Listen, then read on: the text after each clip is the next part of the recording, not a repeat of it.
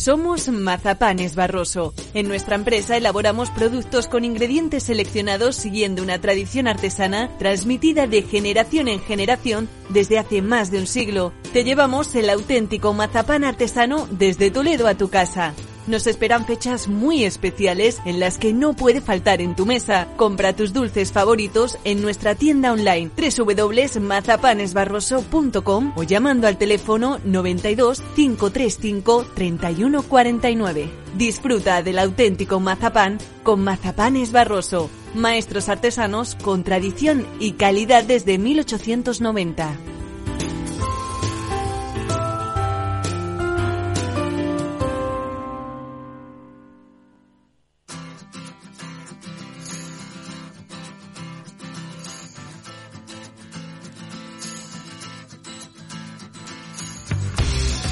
Capital Radio, esto es Padel, con Miguel San Martín.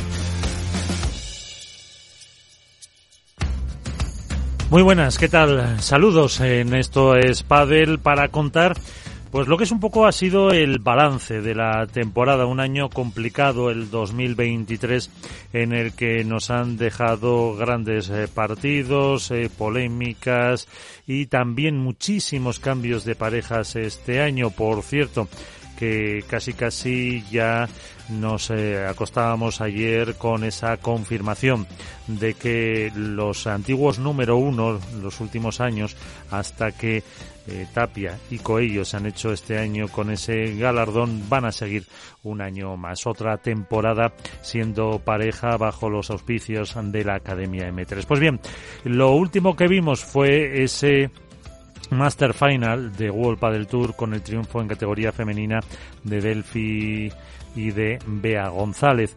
También en categoría masculina de Paquito Navarro y de Fede Chingoto, un título que se merecían sin duda.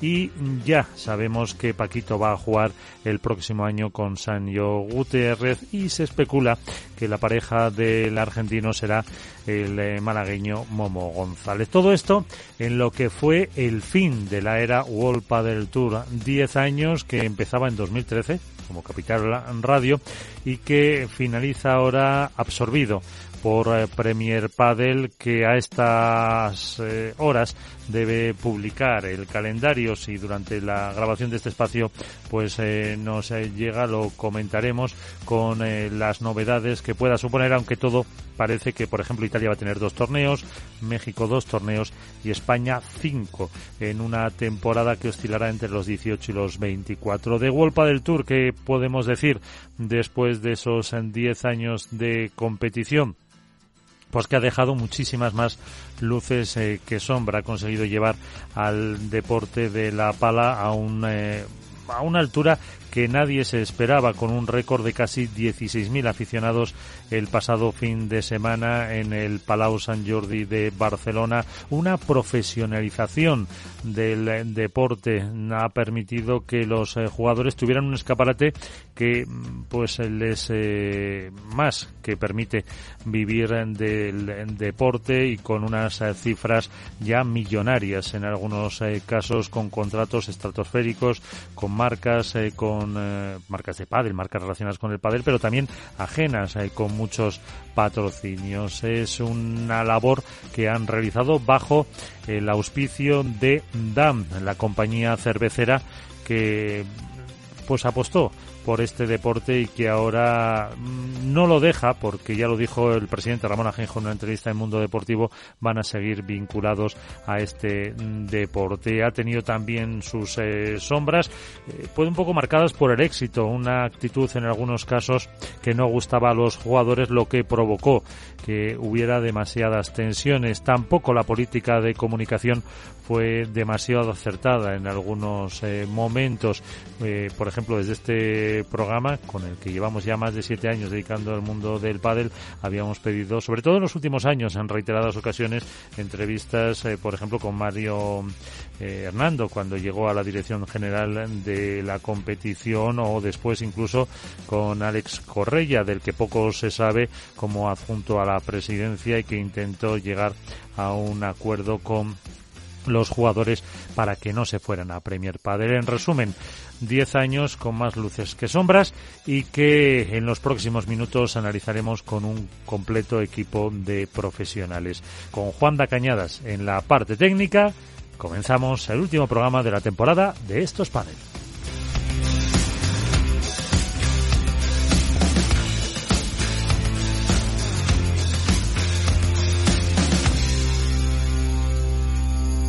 Esto es Padel.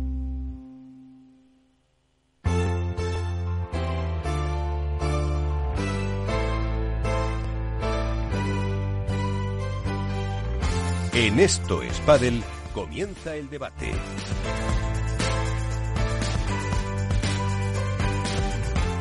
Un debate que va a ocupar todo el programa con muchos protagonistas, algunos irán entrando, saliendo, para, pues en primer lugar, hacer un poco balance del lo que fue el Master Final con esos resultados que ya hemos comentado, después para lo mejor y lo peor del año con ese mensaje a la impresión de lo que ha sido los 10 años de World Padel Tour y luego eh, qué va a pasar un poco el año que viene con Premier Padel. Así que, eh, mm, si me dejáis, somos caballerosos.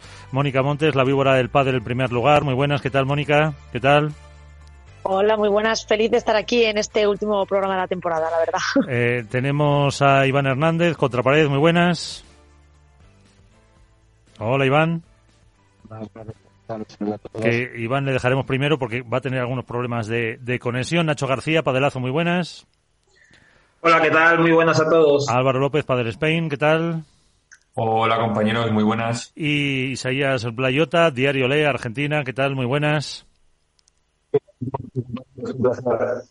Uy, bueno, se supone que nos ha saludado, se lo oye un poco, un poco mal. Eh, Iván, a ver, la primera pregunta y que luego los demás te vayan eh, o que vayan interrumpiendo. ¿Qué te ha parecido este Master eh, Final? nunca mejor dicho lo de Final con ese récord de espectadores y con pues partidos muy interesantes. Bueno, la verdad que el último, el último torneo ha sido un poquito de nostalgia, ¿no? Porque el último del Tour. Yo, sinceramente,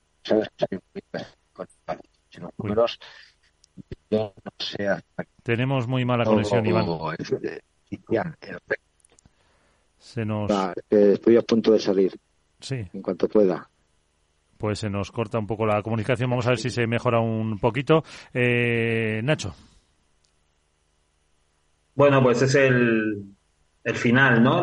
el colofón a, una época, probablemente a la, época más importante del pádel profesional, eh, los 10 años que World del Tour eh, ha estado vigente y la verdad es que ha sido un torneo muy, muy especial en ese sentido, ¿no? Desde el primer momento había eh, muchos detalles que indicaban que, que, aquello, además de un Master Final, que ya de por sí es algo importante o significativo, era una despedida.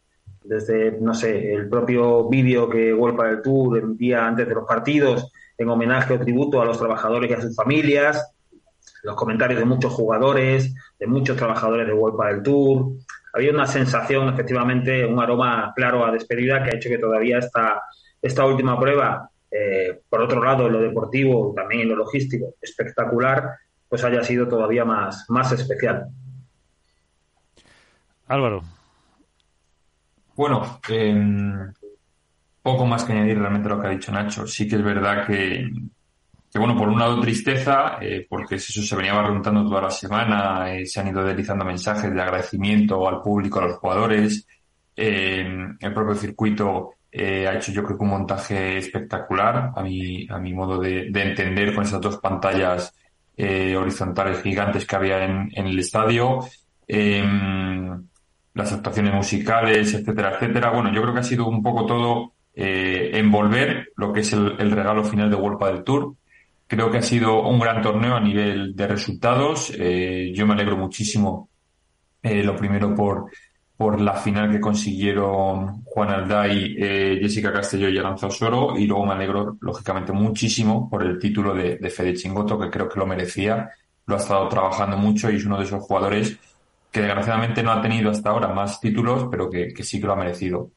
Más allá de eso, bueno, pues nos queda, nos queda el, tintineo de las campanas de, la despedida de World del Tour, ese, ese mm, discurso final de Nacho Palencia, que quizá no es un punto final, sino un punto aparte, eh, ha dejado un poco abierta la puerta con ese nos vemos el año que viene a lo que pueda ocurrir o no, ya veremos eh, por dónde sale Estrella Dame en cuanto al, al pádel, más allá del circuito eh, amateur que todos sabemos que tiene.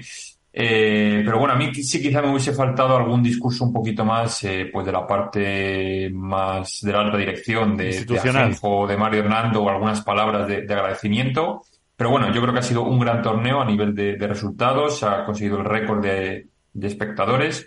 Entonces, bueno, yo le pondría un, un sobresaliente desde luego al torneo. Uh -huh. Eh, dejamos al final a Mónica. Isaías, eh, además yo supongo, viéndolo como me, pasó a mí a través de las eh, pantallas, en Argentina ha caído muy bien esa, esa victoria de, de Chingoto y como dice Álvaro, yo creo que ha gustado a todo el mundo. Sí, deportivamente para Argentina fue un Master Finals eh, histórico no solo por Chingoto, sino por el hecho de tener por primera vez a una campeona argentina en el cuadro femenino como Delphi Brea y una final contra otra argentina como Aranza Osoro.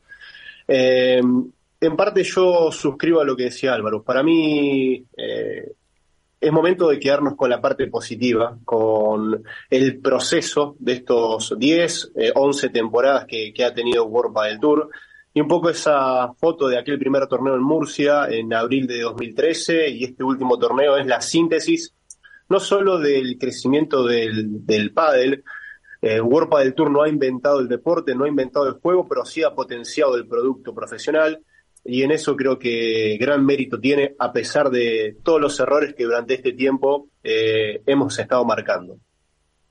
Mónica bueno, pues poco que decir. Yo la verdad es que llevo menos tiempo además que ellos, o sea que puedo hacer incluso menos comparaciones. Eh, no pude estar en el primero, pero la verdad que estar en este último me ha gustado muchísimo. De todo el año a todos los que he podido ir, es verdad que en este lo han cuidado no con cariño. Eh, más allá de las luces, de los conciertos, eh, habilitaron una zona mixta en la que, bueno, pues te daba la oportunidad de conocer, eh, nada más terminar ese partido, ¿no? Las declaraciones de, de, las jugadoras y los jugadores. O sea que en eso me parece que ha sido totalmente un acierto. Eh, yo lo he disfrutado muchísimo, me ha sorprendido muchísimo esa final. Me alegro mucho por jugadores que llevan todo el año trabajando, pues ya han tenido esa, eh, ese regalito, ¿no? De final de temporada. Y sobre todo, como ha dicho Isaías, pues el que haya ganado una Argentina y pasa la historia y ya se, quede ahí su nombre de, de como primera ganadora del Master Final, pues muy contenta porque significa que el, pues el pádel sigue creciendo y lo vamos, lo podemos ver desde dentro, ¿no? Uh -huh. eh, bueno, y ahora eh, del eh, máster también hablabas de los discursos que, eh, por curiosidad, ¿cómo veíais ahí, Nacho, Álvaro, también Mónica, eh, la actitud de los eh, trabajadores, de los empleados, al margen del discurso de Palencia o de, no sé si estaba por ahí, el desaparecido Alex Correia? Sí, sí estaba, sí estaba. estuvo, estuvo, estaba junto a junto a la directiva ¿no? de Vuelta del Tour. Al final, eh, a ver, eh, es el cierre, ha dicho Isaías, que conviene quedarse con lo positivo, que ha sido mucho y muy bueno. Desde luego, el, el, el sitio, el nivel, el estadio en el que está ahora mismo el padre profesional eh, tiene una gran parte de responsabilidad de Vuelta del Tour. Eh, y no digo toda porque, evidentemente, el peso fundamental es de los jugadores, ¿no? Pero, pero es verdad que Vuelta del Tour ha conseguido eh, elevar el, este deporte a nivel profesional a un estadio que, que, yo creo que ni siquiera ellos mismos eran capaces de pensar eh, cuando asumieron las riendas de la élite, porque bueno, han ocurrido muchas cosas, eh, algunas de ellas completamente impredecibles que han ayudado todavía más. Ha habido una pandemia mundial hace poco que ha hecho eh, multiplicar de forma exponencial el interés por este deporte y la práctica del mismo. Eh, en fin, ha habido muchas muchas cosas que han ocurrido en este tiempo, pero, pero es justo señalarlo. Eh, yo no quería y no quiero y no voy a hacer a destacar lo, lo, negativo porque hemos hablado muchas veces de lo que ha pasado y algunas de esas sombras que se hicieron presentes también en este máster final eh, y explican en parte por qué llega a su fin World del Tour, bueno, pues algunas de esas sombras las pudimos ver allí. Bien a través del discurso, bien a través de notables ausencias, por ejemplo, como la de Fernando Velasteguín, en una eh, invisibilización de deportista, el jugador de pádel más importante de todos los tiempos, eh, que Golpa del Tour quiso hacer a última hora. En fin, he escrito sobre ello, pero como digo, yo creo que en este repaso o en este cierre de, de Golpa del Tour conviene quedarse con, lo positivo que ha sido mucho y, de alguna forma, eh, lo, como dice Isaías, se sintetiza en, en, lo que pudimos ver y vivir en el máster final. Los trabajadores, evidentemente, no es solamente el cierre de una etapa, es que se les termina un, su, sustento profesional. Entonces, eh, han sido una, o son una gran familia y de repente van a dejar de, de, serlo, ¿no? O por lo menos de estar tan en contacto, con lo cual, eh, en algunos de ellos con los que hablabas, se les notaba precisamente pues esa tristeza y las lágrimas, bueno, nada más que teníamos que escuchar a Seba Nerone en el cierre de la, de la retransmisión del directo para, para entender un poco realmente cómo se sentían. Sí, bueno, Iván, no sé si, si, a ver si se te escucha ya ahora mejor. A ver, Iván. Ahora mejor, ¿me ahora mejor? Eh, muy poquito. La verdad que, que en, eh, en, marcha es, es complicado. Si quieres, déjanos tu, tu opinión y, y luego ya eh, más adelante te vuelves a, conectar un poco sobre el, lo que ha sido el, el máster. Nada, nada. Es, es imposible. Pues Álvaro, Isaías, Mónica. Mm, nada, yo muy, muy brevemente. Sí, como decía Nacho, al final, eh, bueno, ya sabemos que, que World del Tour le gusta además eh, dorarse eh, personalmente y, bueno, ha sido varios los puntos en los que, en los que lógicamente ha sacado pecho. Creo que lo, tenía que hacer eh, y, lo, ha, lo ha hecho en esta prueba final. Eh, yo te digo, a mí me queda el hecho de, mm, de quizá haber escuchado algún discurso un poco más de, de la directiva, que creo que, que, lo debería haber hecho delante, además de todos los trabajadores que estaban allí. Em, eh, sí que me quedo, lógicamente, bueno, con esa tristeza, como decía, como decía Nacho, de, bueno, al final los trabajadores, las familias que, que dependen del sustento de, de del Tour, de toda la gente que está en comunicación, montaje, eh, streaming, eh, todo. Entonces, bueno, al final, lógicamente te da pena, pero bueno, se abre una nueva etapa en la que, en principio, vamos a dar un, un salto de calidad, se supone, y si ya con culpa del Tour, yo creo personalmente que se pasó de un juego a un deporte, que lo ha, lo ha llevado a un, a un nivel muy alto en cuanto, ya le digo, a streaming, retransmisión, eh, llegar a países donde era impensable, llenar pabellones, eh, o sea, conseguir los, las 17.000 personas que, había en el, en el Palau San Jordi, era hace cinco años, no te digo ya diez, hace cinco años era prácticamente impensable. Entonces, bueno, yo creo que, que buena culpa de ellos tiene Estrella Dan, culpa del Tour Setpoint Events, pero bueno, ahora se abre una nueva etapa en la que espero que se coja lo bueno que ha hecho World del Tour, se potencie y los errores, fallos o como lo queramos llamar, pues se subsanen de la mejor manera posible. Mónica Isaías. Bueno, poco más que añadir. Es verdad que cada vez que nos cruzábamos con algún empleado que has hecho un poco referencia a todos los que estaban por allí, enseguida te preguntaban qué tal estabas, que cómo lo estabas viviendo, que si estaba todo bien. O sea, que les he visto un punto por encima pendiente, ¿no? Porque ya te digo, durante el año no hemos tenido tampoco, o sea, todo se ha dicho, nadie ha estado pendiente de cómo estábamos el resto pero aquí sí que lo estaban un poco potenciando. Yo, yo creo que todo, que querían que todos nos quedáramos con, pues, con un buen sabor de boca, ¿no? Con este cierre final. Y como decía, al final se acaba una, para ellos, pues una etapa o su trabajo, seriamente, más allá de todo lo que da el pádel. Eh, sí que es verdad que yo en ese sentido, y lo voy a sacar aquí público porque bueno, es una opinión, les veía bastante tranquilos a muchos con los que hablé, en el sentido de que tampoco les veía agobiados del momento quedarse sin trabajo. No sé si es muy bien porque tendrán un paro estupendo o porque realmente eh, no es un adiós definitivo. Pero bueno, esa fue mi, sensación, no era de perder un trabajo, no era de acabar una etapa, eso sí, pero pues no de perder un trabajo. Pues vamos a conocer otra opinión eh, junto a la vuestra de alguien que también ha estado estos 10 eh, años y para hacer un poco balance de la temporada le molestamos dos minutitos y a un habitual de este espacio. Manu Martín, ¿qué tal? Muy buenas. ¿Qué tal? ¿Cómo estáis? Muy buenas noches.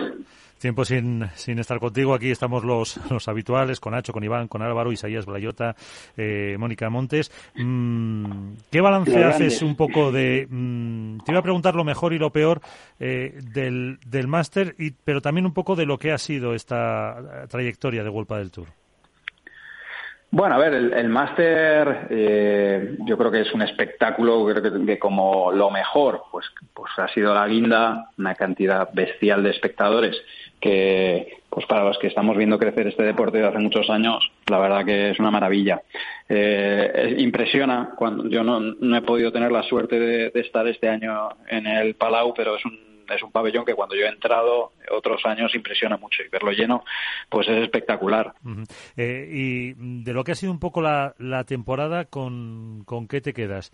¿Con eh, la, mm, el número uno que, que, habéis conseguido en el equipo, eh, la explosión, no sé, en el debe a lo mejor tanto cambio de pareja? A nivel deportivo me refiero ya más, lo mejor y un poco lo peor. A, Claro, a ver, para mí a nivel deportivo pues me tengo que quedar con el número uno, porque al final eh, ya como ha pasado, como es algo que no, que no, pasa en el último torneo, sino que ya lo sabes de antemano, pues como que se, se normaliza. Y llevamos eh, una temporada que para mí no, no fue nada esperado el inicio que, que, que tuvo el equipo, que, fue bestial. Es verdad que luego se ha, se ha empañado un poco porque, bueno, no, no, ha sido fácil mantener ese, ese ritmo y esa, y esa intensidad pero me quedo sin lugar a dudas con, con ese número uno que es, que es, es algo espectacular. A nivel de, bueno, pues de, de, cosas que puedan llegar a empañar eso, pues sí, quizá cambios de pareja, quizá lesiones en algunos momentos o, o algunas de las lesiones que, que, luego han ido mejorando, otras que, que si bien, aunque no, no trasciendan como para que un jugador deje de asistir a la prueba, pues bueno, sí que han estado ahí. Las, las lesiones han marcado bastante pues la manera de jugar de, varias parejas. La, la, nuestra ha ido variando, si lo veis, durante, durante el año, porque en un momento estaba Agustín lesionado, pues en otro momento estaba Arturo. Y esto, esto ha pasado en, en otras parejas. Así que bueno, eh, quizá esa parte ¿no? de, de gestión de, de, del cuerpo y de, y de, la salud hasta final de año que, que bueno, pues oye, pues ya, ya, terminó. Quizá esa sería un poco la, la parte menos positiva. Y eh, el año que viene que estaremos hablando por estas fechas, eh, ¿qué te gustaría contarme? ¿De qué ha pasado en el 2024? Pues la verdad, a mí, hombre, me gustaría claramente que, que, que, nuestro equipo siguiera estando en el número uno. Vamos a trabajar por ello, desde luego. Ojalá que esa sea sea la, noticia.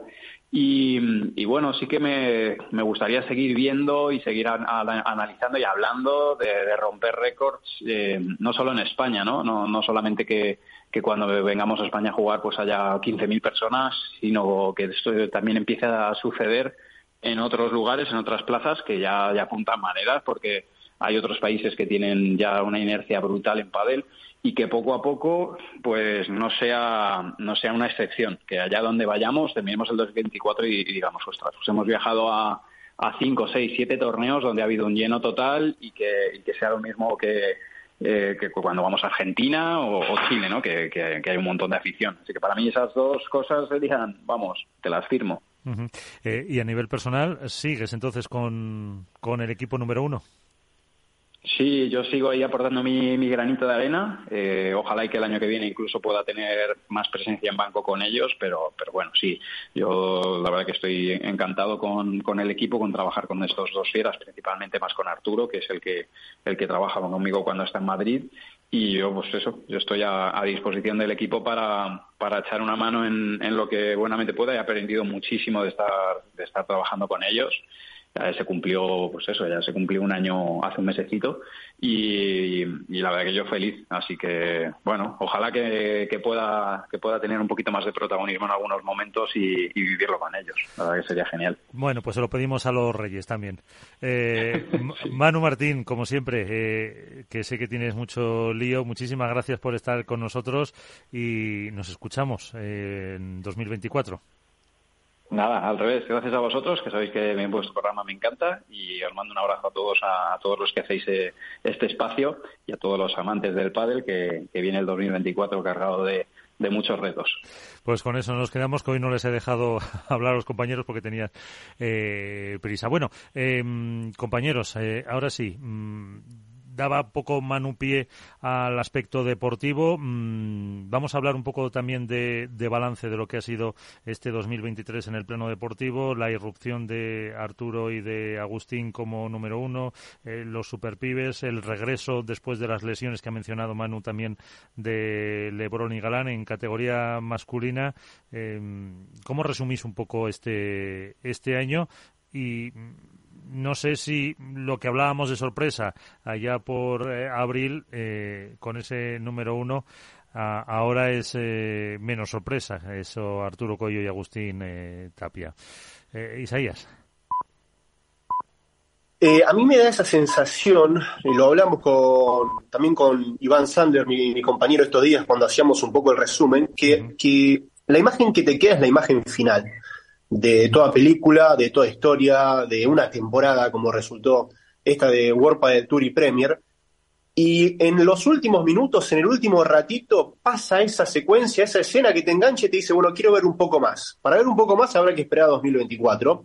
Pero si dividimos la temporada en dos etapas, en aquella eh, primera etapa de dominio absoluto de Tapia Coello, con unos estupa dinero tratando de arañar algo, eh, indudablemente fue mejor por eh, emotividad, porque ahí eh, se termina disputando el número uno de World del Tour, que lo que pasa en la segunda etapa, donde empezamos a ver una resurrección de Galán Lebrón, donde en el centro de la escena se posiciona un poco más qué va a pasar para el año que viene con el tema de las parejas, que em, al final recién podemos anotar a la cuarta pareja que termina ganando en el cuadro masculino a mí me da una sensación de que fue una temporada partida en dos, que esos tres torneos de Premier Padel incluso que terminan ganando eh, Tapia y Coello en Roma, en Madrid y en Mendoza, terminan volcando aún más la balanza hacia el lado de, esta pareja y me dan ganas de ver un poco más de, cara a 2024. Celebro la continuidad de, de Galán Lebrón porque creo que va a brindarnos, en el caso de que las condiciones físicas para todos estén dadas de la mejor manera, un buen espectáculo con este trío que dominó este año y hay que ver si algún otro se, se anima a sumarle y a robarle algún, algún título en, el año que viene. Sí, interrumpiros, Nacho. Sí, yo coincido con, con, Isaías. Evidentemente el análisis eh, apunta a una temporada con dos etapas claramente diferenciadas.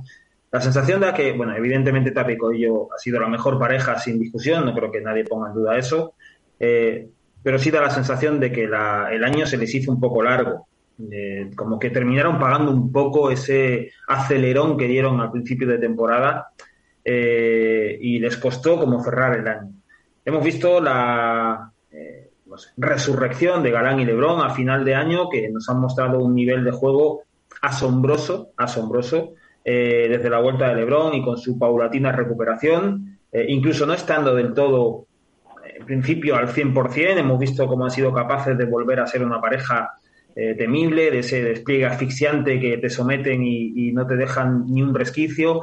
pero yo, no sé, igual soy un poco romántico, pero quiero destacar, más allá de Tape Coello y de, y de Galán y Lebrón, que han tenido sus grandes momentos en la temporada, a la pareja que siempre ha estado, que han sido los superpibes. Dineno y Estupa prácticamente han salvado la temporada. No digo solamente que es que se hayan quedado como pareja dos y que hayan estado peleando por el número uno hasta el final. Es que a los espectadores nos han salvado la temporada. Sin Estupa, Estupa y Dineno fueron la primera pareja que, enseñaron que a Tapia y Coello se les podía ganar. Lo hicieron Primero les ganaron, primero. Parecía que no contaba porque era Premier Padel y era al principio de la temporada, eran unas condiciones muy particulares en las que se impusieron, en aquel Mayor de Doha, y era como que aquello casi que no había ocurrido. Así que de repente cuando Tápico ya empiezan a ganar títulos, llegan eh, Dineno y Estupa, que venían a hacer semifinales y de repente se plantaron en las finales. Perdían con Tape con Coello, pero resulta que aprendieron también a ganar títulos y les imputábamos que, claro, ganaban cuando Tape y Coello no estaban en, en, esos torneos, ¿no? Como ocurrió en algunos, de la, en algunos de la temporada. Y resulta que llega Valladolid y con Tape y con Coello en una final y en un máster les ganan. Y les ganan además remontándoles el partido. A partir de ahí demuestran que Tape y Coello no son eh, invulnerables como habían venido demostrando durante toda la temporada. yo le doy mucho, mucho, mucho valor a lo que Dineno y Estupa han hecho, porque da la sensación de que como se conocen, como jugaron juntos hace años, eh, como que era una pareja antigua y que no contaba. Y esta pareja se ha formado ahora, venían de trayectorias muy diferentes, por más que se conocieran, lo que sí tienen en, en, valor es precisamente la, sintonía personal que han demostrado. Yo insisto, el arranque de etapa y Coya ha sido brutal, el año que han hecho ha sido excepcional, un año de récord, la mejor pareja sin discusión, la excelente noticia de final de año es la recuperación de Galán y Lebrón, pero yo tengo un profundo sentimiento de agradecimiento a Estupa y a Dineno porque nos han salvado el año. A la de una, a la de dos, a la de tres. Iván. Hola chicos, muy buenas de nuevo. Bueno, a través del teléfono tradicional al final. Uy, pues eh, tampoco. Ha quedado el tantán o un yogur con una cuerda. Nos ha dado, nos ha dado esperanzas, pero... se nos corta. Sí. Se corta, se corta. Bueno, pues, chicos... Bueno, eh... adiós Iván. pobre, pobre hombre que en el último programa, pues eso. Bueno, eh, me ha escrito unas, unas consideraciones que ahora, ahora, ahora os leo. Álvaro, ¿qué ibas a decir? Nada, yo muy brevemente, eh, sí, yo, a ver, coincido totalmente en que, en que el inicio, digamos, hasta, por decirlo de alguna manera, hasta junio o así, eh, Tapico y yo fueron eh, arrasando. Em, desgraciadamente no hemos podido ver a, Galán y a Lebron en su plenitud durante todo el año, salvo quizás en los últimos eh, cuatro torneos, más o menos desde septiembre, octubre, en la que sin estar Lebron al 100%, porque recordemos que Lebron volvió y no estaba al 100%, estaría al 80-85%, eh, y con un cambio en su juego más que evidente, porque dejó de, rematar y metía mucha más bandeja en su juego, eh, han sido capaces de no solo ganar títulos, eh, sino hacer un rush final de temporada espectacular.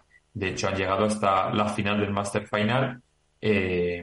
Y creo que han sido en, el último, en la última parte del año, quitando a, a Stupa y a, Dinero, los que mejor han jugado y los que lógicamente más efectividad han tenido. Em, yo me quedo con que eh, afortunadamente el año que viene los podremos ver juntos, con lo cual vamos a tener en principio y sobre el papel tres parejas eh, espectaculares que deberían repartirse todos los títulos, eh, con permiso del resto que vienen por detrás, que yo creo que van a estar uno o dos peldaños por debajo.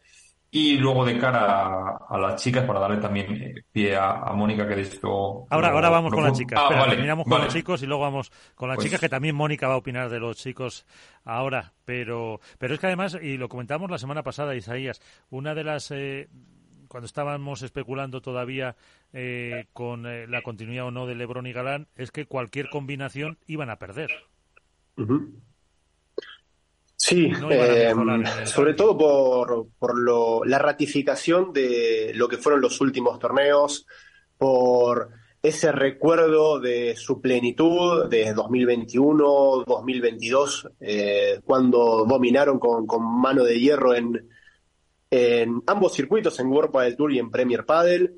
Eh, yo lo había dicho en su momento cuando había un poco de incertidumbre en cuanto a la relación de, los jugadores, en cuanto a la continuidad del proyecto, incluso en cuanto a la salida de Mariano Matt, que cualquier eh, jugador que pongan al lado de, Galán o cualquier jugador que pongan al lado de Lebron no los haría mejor pareja que lo que son hoy en día.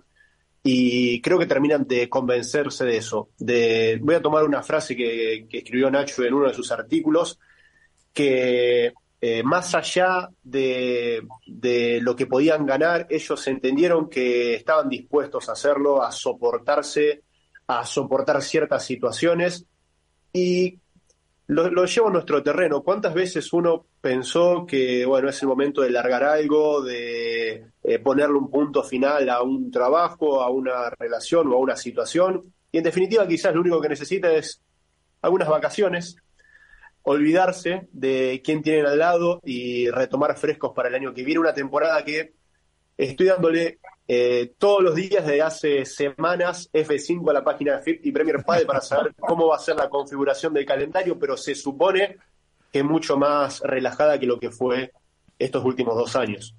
Mónica. Bueno, poco que añadir a estos expertos de padre masculino. Yo lo sigo como espectadora y como espectadora lo único que puedo hacer es sumarme a que la noticia de ayer de que Lebron y Galán continuaran, pese a que parecía que no iba a ser así, obviamente pues nos sitúa en un, en un escenario en el que va a estar muy entretenido, no va a estar muy competido y vamos a disfrutar de seguramente de una lucha por el número uno increíble. Entonces, para mí muy feliz porque sí que lo sigo, aunque no controle tanto y estoy totalmente de acuerdo con ellos, ¿no? Parece que se nos ha olvidado un poco a Tapia y a Coello porque el final de temporada eh, no ha sido a lo mejor el mismo nivel que al principio, pero llevándolo a mi campo ha sido un poco lo que les ha pasado a Ari y a Paula, ¿no? Consiguieron ese número uno en Ámsterdam y no han vuelto a, levantar un título. Entonces parece que da la sensación de que, bueno, se oye de todo ya, ¿no? Que si ya están pasando un trance, que si están mal y que si, bueno, que si se van a separar o lo que la gente quiera especular. Pero eh, lo cierto es que han acabado número uno y que han hecho un gran año, pero es verdad que el final de temporada pues también se ha dividido un poco en dos y ha sido sin duda para Delphi y Bea, que lo han demostrado en el Master Final y lo han demostrado en los últimos torneos al nivel en el que están y han acabado pareja número dos, que tampoco era algo que nadie no se podía imaginar, yo creo, con, cuando empezó cuando empezó el año. Pues ya que estás, eh, abre el melón. Miguel, perdón, antes de pasar al padre femenino, si me permites un apunte eh, en relación a lo que comentaba Isaías sobre la continuidad de la pareja de Galán y de Lebrón, eh, pues se ha escrito mucho, que se separaban, bueno, en realidad no era no eran informaciones descaminadas en el sentido de que no, no estaba rota la pareja. Eh, evidentemente estaba todo pendiente de una última decisión pero desde luego que había aguas turbulentas seguro seguro porque eh, estuvieron buscando recambio alternativas o sea que no no es no es una cosa no es un tiro al aire. Pero dicho esto yo hay una frase que escucho que he escuchado últimamente muy a menudo que es la de el dato mata al relato y en este caso en concreto, yo creo que es importante para comprender el dato entender cuál es el relato. No es lo mismo eh, eh, la continuidad, eh, cómo se da la continuidad de los superpibes para el año que viene, no es lo mismo cómo se da la continuidad de Tapa y Coello para el año que viene, o cómo se la dan, por ejemplo, Ari, Ari y Paula, o Delphi y Bea. No es lo mismo que la continuidad de Galán y Lebrón que se produce en el último minuto de la temporada y después de haber sopesado todas las opciones posibles. Digo esto porque, además del nivel de juego, además de, que la, respeten las lesiones y de que el nivel físico sea óptimo, van a tener que trabajar también eh, la cuestión mental y psicológica, porque es una pareja que viene eh, con cicatrices del recorrido que tienen, de las tensiones que vienen sufriendo. Y no digo que a la primera de cambio, a la primera curva, vayan a despeñarse, porque puede que eso, como ha ocurrido, por ejemplo, con Ari y Paula el año pasado, les haga más fuerte. No, no, quiero decir eso, pero es importante entender que esta pareja ha estado a punto, a punto de no ser pareja en 2024. Y eso puede, eh, hay que saberlo para saber que lo que ocurre el año que viene tiene también relación con lo que, con lo que pase hoy. Solamente era un poco por, por no sé, por, por hacer un poco esa, esa referencia, porque eh, no es que lo de Galán y Lebrón haya sido una invención, de que tenían claro que iban a seguir, no, no es así. Y no, es el, no se han dado el sí como se lo dieron eh, Coello, como se lo han dado los superpibes. Han sido un sí in extremis que ahora van a tener que trabajar y consolidar. Pero obviamente, Nacho, y esto lo hemos hablado en, en Barcelona en el máster, eh, más allá de que ese sí, como dices tú, sea sobre la campana, eh, hay que tener una cosa en cuenta, y esto es una realidad. Eh, ahora mismo eh, línea por línea, no hay ningún jugador que ni a Galán ni a Lebron le asegurara estar peleando, eh, no te digo por el número uno, por títulos el año que viene, si se separan. Es decir, se vaticinaba, se vaticinaba, que Galán iba a estar con Chingoto y con todos los respetos, eh, no, no, Chingoto no te asegura estar peleando por semifinales y, y cualquiera que fuera con Lebron igualmente. Es obvio que, que, hay cicatrices, como dices tú, hay, hay hay roce, porque al final la convivencia, el estar ya varios años juntos y más como se ha dado este año, que, buena parte de la temporada Galán ha, estado sin, sin Lebron y lo que, lo que hablabas tú, eh, ha visto que puede jugar y que puede ganar partidos sin, sin Lebron al lado. Pero obviamente a nivel de regularidad, que yo creo que es lo que les prima ahora mismo, teniendo en cuenta que son dos jugadores jóvenes eh, que pueden seguir aspirando a ese número uno, eh, ningún otro jugador de, con los que puedan separar, salvo que lógicamente separen a, los superpibes o a, o a Tapia, se lo aseguro. Eso está, eso está claro, Álvaro. En realidad, a ver, mira, si nos vamos al año pasado, al principio de año, cuando hablábamos y analizábamos las opciones de Tapia y de Coello, yo no recuerdo haber escuchado a nadie que pensara que iban a optar el número uno. No lo recuerdo. Por lo menos que lo asegurara de forma eh, firme, yo no recuerdo que nadie hablara que Tapia y Coello iban a ser No, no, ni Pero es más, mismos, ni su ni propio me voy, me voy a, me voy a 2014. dos años. Me voy a finales de 2014, máster final, cuando Vela y Juan se separan. Cuando Vela le dice a Juan Martín que llegó al fin una etapa de 13 años y lo dejan como números uno, recuerdo, ¿vale? No se separan porque empezaron a perder. No creo que nadie pensara que la próxima pareja de Vela le iba a hacer más fuerte o igual de competitivo que con Juan Martín. No creo que hubiera nadie que pensara que con Lima iba a ser, eh, iba a poder eh, mejorar los resultados deportivos que con Juan Martín. A veces estas decisiones no se toman solo por lo deportivo. Y en el caso de Galán y de Lebrón, eh, es evidente que su juego tiene vigencia, lo han, lo han demostrado. Yo creo que los motivos de sopesar o plantearse una posible ruptura, además de la incertidumbre sobre el estado físico de Lebrón, era sobre todo por todas esas tensiones que venían soportando y que de alguna forma habían hecho inclinar la balanza más que del lado de lo deportivo, de- del otro lado. Yo creo que iba un poco por ahí, hasta el punto de que en un momento dado, si Galán se plantea jugar con Chingoto, piensa que eh, hay, que recuerdo no era la primera opción de Galán, piensa que hay posibilidades de decir, pierdo, puedo perder algo en lo deportivo, que por cierto, un paréntesis, esta afirmación está por ver, que yo no tengo tan claro que Galán perdiera lo deportivo con Chingoto, me gustaría verlo en pista, ¿vale? Antes de hacer un dictamen de este tipo, pero porque yo creo que Chingoto es un jugador descomunal y que todavía está por eh, terminar de explotar en algunos aspectos. Pero lo que digo, yo creo que Galán sopesó esas posibilidades y dijo, ese último paso con Chingoto lo puede dar conmigo, incluso si pierdo algo en lo deportivo respecto a Galán, pero estaba dispuesto a asumirlo, estaba dispuesto a asumirlo. O sea, lo que voy es que no siempre se toman eh, las decisiones mirando el ranking exclusivamente. Isaías. Eh, estoy pensando en el momento sobre lo que, lo que dice Nacho de, de qué hizo finalmente dar marcha atrás con esa decisión. Porque ahora nos encontramos con una eh, ola de confirmaciones de exclusivas de que Galán Lebrón se separaban hace algunos meses, donde todo parecía indicar que sí, finalmente con un volantazo de última hora. Yo creo que más allá de los resultados, y si la decisión de Galán de separarse de Lebron no tenía que ver estrictamente con los resultados, sino con actitudes, roces y desgastes, creo que también ahí hubo un cambio por parte de Lebron de entender el mensaje. Que desde el juego los dos fueron eh, los mejores del segundo semestre, sí, indudablemente, aprovechando también el desgaste con el que venían los superpibes y Tapia Coello, y de que se merecían dar una oportunidad de estar físicamente plenos, y quizás esto le sirvió como un gran llamado de atención, sobre todo para Lebron, de que depende qué actitudes no caen bien en su compañero y debe trabajar en ellas, y que son tan importantes casi como meter una buena víbora o una buena definición dentro del, del partido. Eh, la salida de Mariano Amat creo que es un, un signo de todo eso. Creo que Jorge Martínez tiene una personalidad y una manera de ser que es mucho, eh, muy parecida a la, de, a la de Amat, de ser un conciliador de todas las partes, que es también muy cercano a, Juan Lebrón, que no es un entrenador tan arraigado a Galán como lo era Amat en sus comienzos, y que el 2024 me genera mucha expectativa. Dicho lo cual, eh, si hay que esperar a ver las cartas, Nacho, sobre cómo pueden congeniarse cada pareja. Eh, Galán tiene un buen antecedente que con John Sanz en apenas un par de torneos lo hizo, dar un escalón arriba, pero también tenemos que hablar un poquito ahora y analizar de que por antecedentes nos encontramos con un chingoto que hace algunas horas ganó su primera final contra un jugador probado y que ya ha sido número uno. Entonces, es evidente que las mejores opciones en el mercado no estaban disponibles y que ni siquiera eh, hay que irnos tanto tiempo atrás. Yo muchas veces hablé con compañeros, acá también creo que en algún momento lo tocamos, de que, bueno, en algún momento cuando Galán y Lebrón opten por separarse, y Coello es eh, el nombre predilecto, porque lo demostraron en el Mundial de 2021, porque son dos jugadores que pueden llegar a dar ese siguiente paso, bueno, Tapia se lo virló un ratito antes.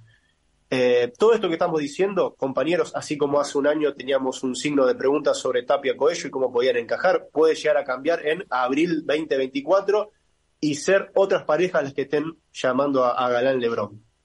Eh, yo no sé si te puedo hacer algo para adelantar el tiempo y ya meternos en la tercera semana de febrero.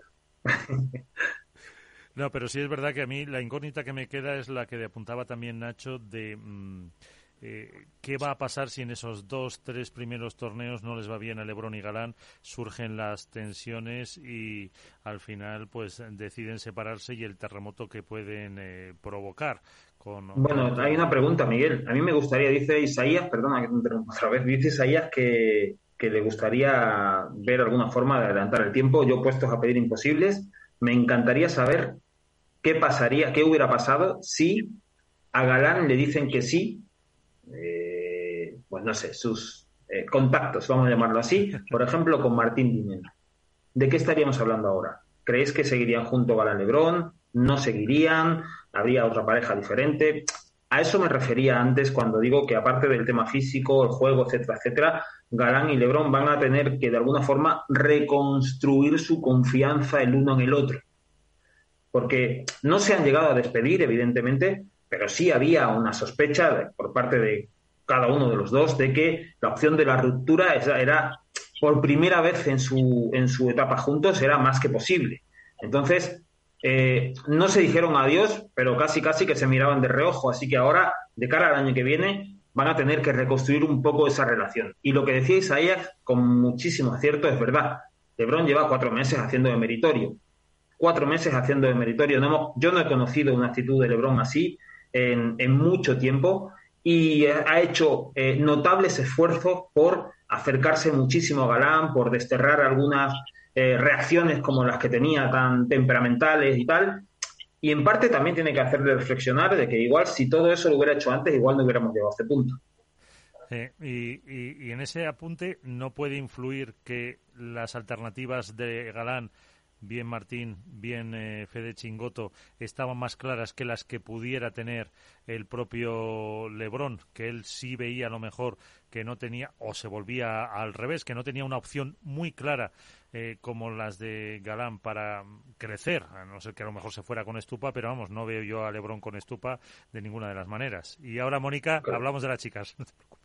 Es que la opción de la opción de la opción de Lebrón creo que se llamaba Alejandro Galán evidentemente. Por eso es que si no era, si, si de por sí, en el, como, como creo yo que en el caso de, de Galán, sobre el papel, todo esto obviamente habría que verle, como dice Nacho en pista, era bajar, por lo menos, no te digo a lo mejor uno, pero medio escalón, en el caso de Lebron, eh, tanto quedándose a la derecha como pasándose al revés, era bajar algún que otro escalón más. Y al final tiene que imponerse la practicidad, el eh, seguir ahí, el conseguir una serie de ingresos y una serie de resultados que son fundamentales para, para ahora mismo mantenerse en este deporte. Eh, luego hablamos de alguna pareja que se ha comentado como nueva y también de las eh, chicas. Mónica, el balance de la temporada. bueno, pues creo que ha habido una cosita que ha marcado un poco también la temporada y fue ese parón, bueno, esa lesión de Alejandra Salazar, ¿no? Que, que cuando volvió hizo que se separara, bueno, que Gemma decidiera juntarse con Marta. Creo que ahí nos planteamos en un escenario en el que todos intuíamos que íbamos a volver a ver eh, esa final tan repetitiva o repetida que era Nari Paula contra Gemma Yale y que eso ha hecho eh, que la temporada haya ido por otra parte junto con la Unión de Delphi, obviamente que yo creo que estaban llamadas a estar donde están, ¿no? La, lo raro hubiera sido que no hubieran eh, acabado luchando ahí, incluso me atrevería a decir que podían luchar por el, por el uno si se hubieran juntado desde el inicio de temporada, porque la verdad que es una pareja joven muy atrevida y son una pareja por la que yo creo que mucha gente pagaría una entrada y creo que han hecho que mucha gente esté ahora también enganchada al pádel femenino. Son grandes culpables. Y luego, haciendo referencia pues a las que al final han sido número uno eh, quitándose esa espinita de justo hace un año. No hace un año hablábamos de ese momento en el que solo había lágrimas en el Palau. Y yo creo que aunque también las ha habido, estoy segura, por parte de Ari y Paula en este, en este final de temporada, eh, bueno, pues han logrado lo que tanto querían. Creo que han hecho una temporada increíble, que son una pareja que cuando las dos eh, reman juntas y están a la par, eh, sacan partidos de manera muy solvente. Y cuando no lo están, eh, creo que han sido capaces de, de tirar del carro una de la otra sobre todo destacar lo que para mí yo creo que ha sido la jugadora del año y es Paula José María por la evolución que ha tenido en pista. Creo que ha sido capaz de asumir el rol que a lo mejor muchos no creíamos que fuera capaz de tirar de la pareja cuando pues Ari eh, yo creo que ha, disputado partidos o torneos en los que era la más inestable no y la veíamos cabizbaja y ha sido la extremeña la que ha conseguido eh, sacar un poco la pareja a flote. A mí si hace un año me dices que Paula iba a ser capaz de, estando Ari al 50 y al 100, sacar un partido, no sé si te lo hubiera firmado, pero después de este año creo que ha conseguido demostrar que sí. Eh, bueno, pues ha sido una super temporada, más allá de que creo y sigo pensando que esas dos parejas están un pasito por encima. Vamos a ver qué pasa con, con Gemma y Marta, ¿no? que yo creo que es la gran incertidumbre ahora mismo de todos. Eh, pero sin duda creo que están un pasito por encima y que van a seguir así. El año que viene va a ser un poco la tónica y vamos a poder ver, eso sí, como en, en este año, que las rondas pues de octavos o dieciséisavos yo creo que eran casi más emocionantes, ¿no? Que una vez llegábamos a cuartos que parecía un poco que todos sabíamos lo que, lo que iba a poder pasar. Eh, creo sin duda también que ha sido un buen año para el pádel femenino. Eh, la llegada a Premier, la visibilidad que ofrece de ver todos los partidos, ¿no? A mí, personalmente, el conectarme en YouTube y poder elegir qué partido ver o incluso ver uno y luego verme otro, pues creo que es una maravilla. Mucha gente ha podido descubrir, pues, a las jóvenes que vienen por detrás, ¿no? Y a muchas parejas que quizá no las veíamos tanto en, la televisión o, teníamos la oportunidad. Así que, pues, sin duda, creo que ha sido un, número uno muy merecido para Ari Paula después de la temporada que llevan y creo que ha sido una bonita lucha al final por esa número dos, ¿no? Que al final ha sido ahí en extremis con el Master Fight. ¿Cómo lo veis? Porque también, bueno, y luego hacemos una mención, aparte de la posible pareja de Yema, a, Alejandra Salazar, eh, la, número uno, que, que también yo creo que se merece unas palabras. Eh, ¿Cómo veis lo que decía lo que decía Mónica? Sí, yo por mi parte estoy totalmente de acuerdo. Yo creo que efectivamente eh, poniendo encima de la mesa el hecho de que la lesión de Alejandra Salazar ha sido un condicionante, no solamente para ella, sino para la competición en sí, porque eh, retira del tablero de juego a no una ficha cualquiera, sino a la reina. A partir de ahí, yo eh, es indiscutible que Ariana Sánchez y Pablo José María han sido la mejor pareja de largo, pero de largo. estamos ante una ante un dominio de la competición de época, o sea, no, se recordaban, no, no ha habido, en algunos aspectos, no ha habido un registro como el que han, como el que han impuesto este año. Y, y aunque eh, decía eh, Mónica que hacía el, símil entre Tape Coello y, Ari, y Ariana y Paula, eh, hay, una, hay un matiz importante. el descenso de nivel de Tape y Coello se ha producido a final de temporada y no tenían asegurado el número uno, hasta el punto de que han tenido que conseguirlo en la última prueba de la temporada regular. Ari y Paula han sufrido esa descompresión competitiva cuando ya tenían el objetivo eh, conseguido. Lo que quiero decir que en cierta forma es incluso algo justificable o razonable. No sé si justificable, pero sí razonable. Dicho esto, a mí hay un punto de inflexión en la temporada y que se produce muy al principio y que pasa un poco como desapercibido, pero creo que ha tenido mucha más importancia de la que, de la que pensamos y es el Open 500 de Reus. Creo que ahí, ahí eh, se endereza el camino de las número uno hoy, que podían haber incluso eh, haberse estrellado en esa primera curva. La gira sudamericana con tres torneos en los que Ari y Paula no solamente no consiguen el título después de haber arrancado de forma eh, espectacular en Abu Dhabi con un nivel de juego tremendo, en esa gira sudamericana, esos tres torneos en los que no consiguen el título, incluso en dos de ellos ni siquiera llegan a la final, en uno además hacen el peor resultado de toda la temporada, esa gira sudamericana eh, por momentos casi cuesta, le cuesta muy caro a la pareja.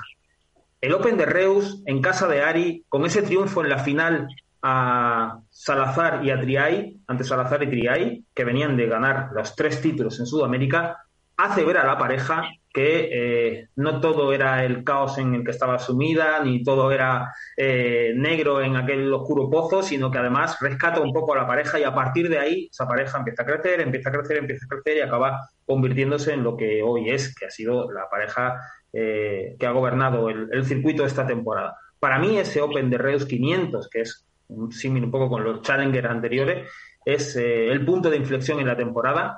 Y otro que quiero remarcar muy brevemente es el, la final del P1 de Madrid de Premier Padel.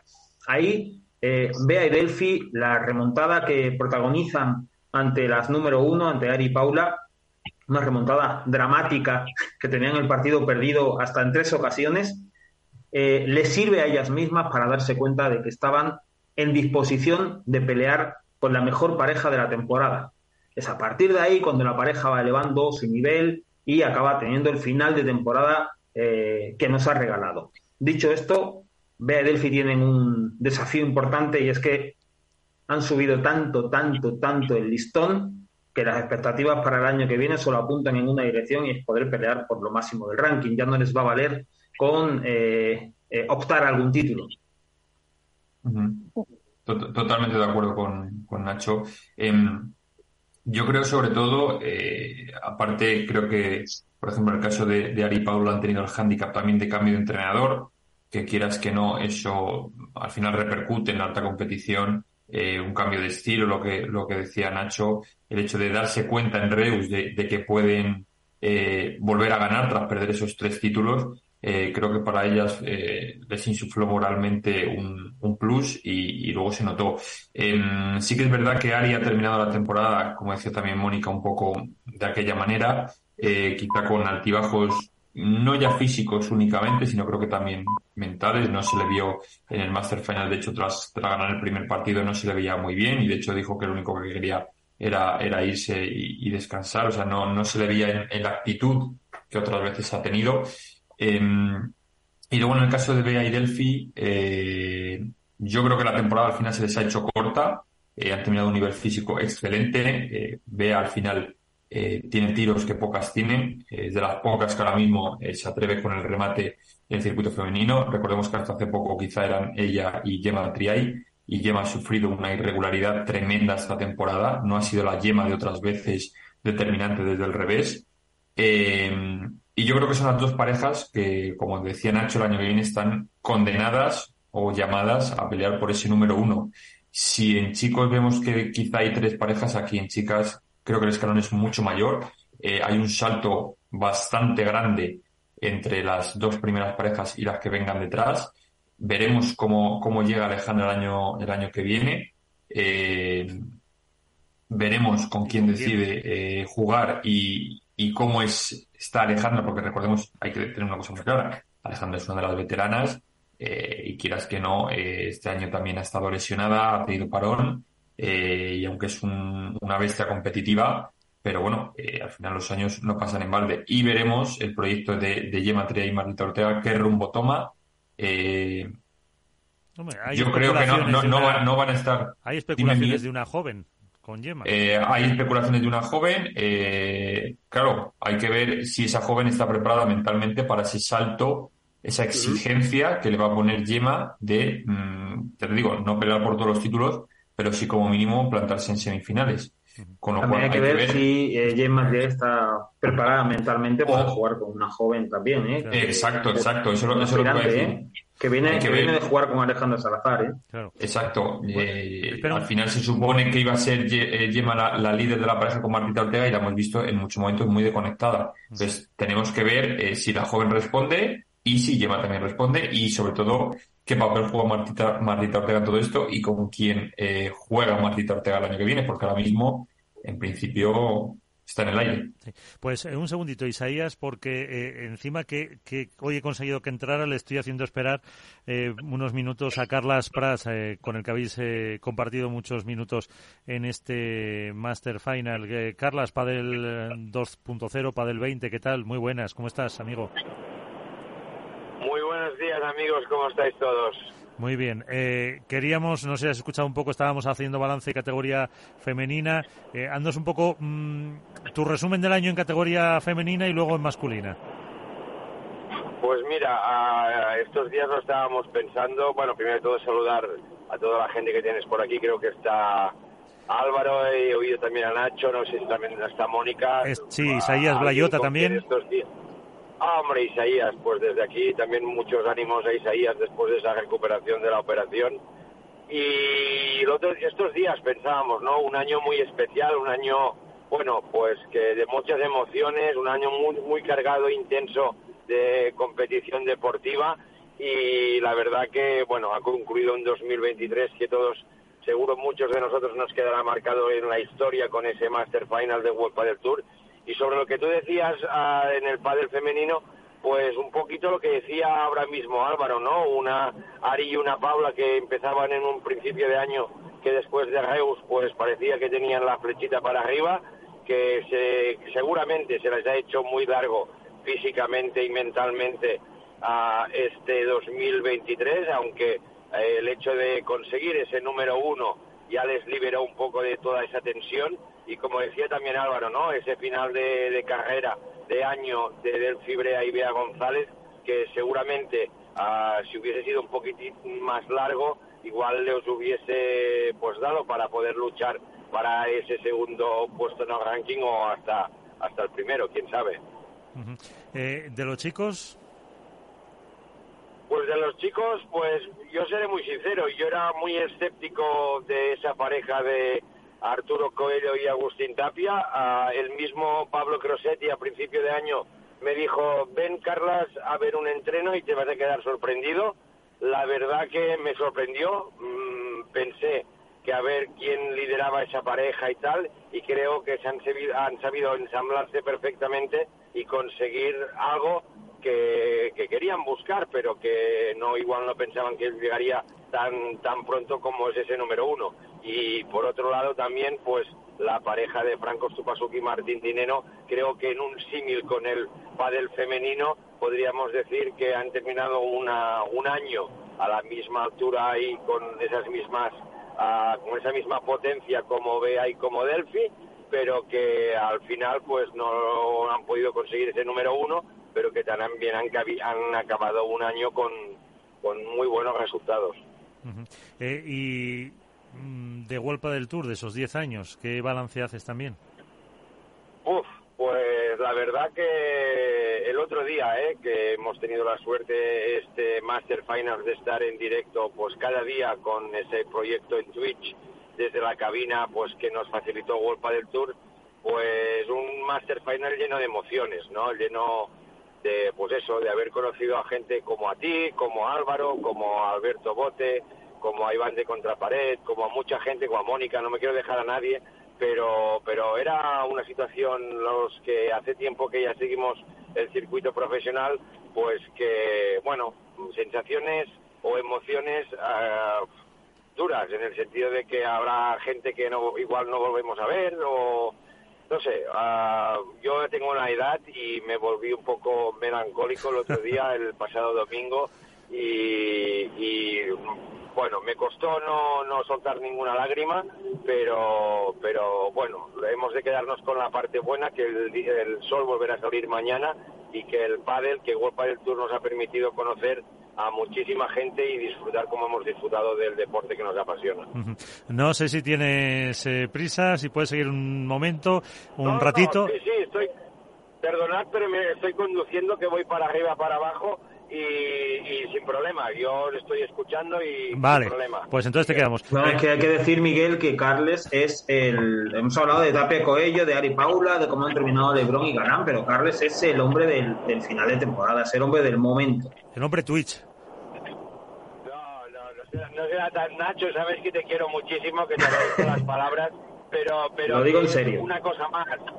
Es, es una cosa más y que ciertamente, pues, la historia está que llevamos 10 meses en Twitch, no había mejor forma que despedir el circuito World del Tour con este proyecto. Repito, agradezco muchísimo a World del Tour las facilidades que nos han dado durante estos días, porque poder tener una cabina donde pues tanto Álvaro Uy, Uy, desde luego se, cortó, se cortó, pero bueno. Ha sido, ha sido mencionarme y caerse, es una cosa de loco. No, no, lo, no, lo, he dicho, no lo he dicho con sorna, sino todo lo contrario. Ha hecho directos de hasta 10 horas eh, cada día allí en, en el Palau. Eh, con los recursos con los que cuenta, que son escasos, humildes, pero potentes. Así que lo decía, lo decía completamente en serio. Y la noticia entonces es que siga, que siga vivo todavía y hablando. Totalmente. Sí, hay que, hay que decir que, en los ratos en los que Nacho no hace nada y se iba a tomar cafés, eh, Carles seguía, con lo cual eh, maratones es poco.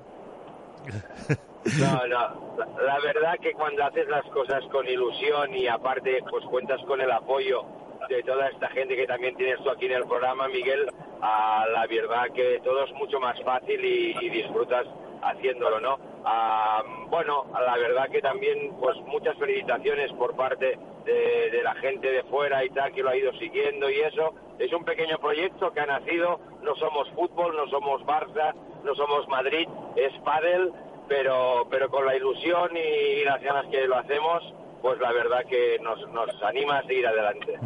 Pues eh, sigue por ahí unos minutos, eh, porque íbamos a escuchar, íbamos a, escuchar a, Isaías eh, hablando un poco del balance de temporada también de las chicas, que habíamos quedado dejado muchas cosas ahí en cartera. Sí, solo para agregar, o en base a lo que venían hablando los compañeros, eh, si marcamos un paralelismo entre el Master Finals de 2003 y el de 2023, tanto en femenino como masculino, se da una situación de un recambio generacional.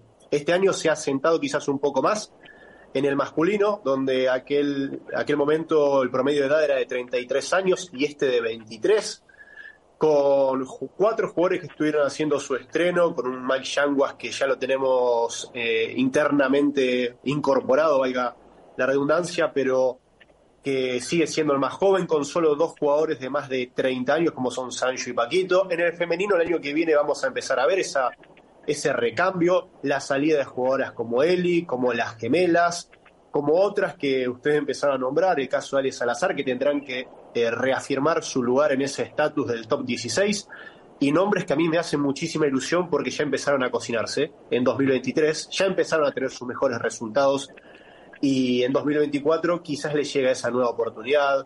Ustero, Alonso Fernández, eh, Marta Barrera, Noa Cánovas, que hizo semifinales en México. Son muchos los talentos, lamentablemente todas españolas, que siguen apareciendo en, en el pádel femenino. Y solamente un asterisco que me quedó, Mónica, a ver si podemos acomodar los cuadros, tocar algo para el año que viene. Tenía muchas ganas de ver un Yema contra Ale Salazar y ese cruce que tanto se hizo esperar y que finalmente no llegó ni siquiera en el Master Finals. Eh, nada, era apenas eh, un partido, unas ganas de ver ese cruzado entre Martita Ortega y Ale Salazar, que quizás se da en 2024, pero el gran título, eh, Mónica lo dio, fue un gran año del femenino y la lucha por el número uno puede ser muy interesante. Y lo otro que, que no quería olvidarme es que este año nos privamos de ver a una de las jugadoras que más me gusta, que es Bárbara Las Heras, y ojalá que en 2024 podamos verla en, plenitud después de, esa grave lesión que sufre en la rodilla. Mónica, ¿y eso que tenías? hablabas solamente de, que eran jugadoras españolas las que apuntabas, pero bueno, muy descontento no estarás cuando la final del Master Final tuvo a, dos jugadoras argentinas eh, muy jóvenes, muy jóvenes también, con mucho futuro por delante todavía. Eh, y a pesar de que eh, el padre femenino en Argentina no es, desde luego, equiparable al semillero que tenéis en modalidad masculina, demuestra que cada vez que eh, alguna de las perlas argentinas sale de, sale de allí, acaba llegando. Hombre, el, porcentaje, el porcentaje de acierto que tenéis, desde luego, es increíble. y también tenéis a Claudia Jensen. Claro, claro, Claudia Jensen. Sí, que quizás se los pasa por alto, pero tiene solo 18 años. Fue el, Mundial de Menores. Virginia Riera, que también está en, la lucha. Eh, hay, hay muy buen material en Argentina. acabamos, viendo, acabamos viendo muchos nombres eh, repetidos durante años y terminamos olvidando la edad. Eh, yo conozco a Bea González desde que tenía 10 años y el otro día alucinaba cuando dieron el dato de que era su sexto Master Final con 22 entonces, claro, al final piensas que es una veterana y tiene 22 años y está jugando por sexta vez la, la cita de maestras. Eh, ¿Y de esas jóvenes con cuál te quedas, eh, Mónica?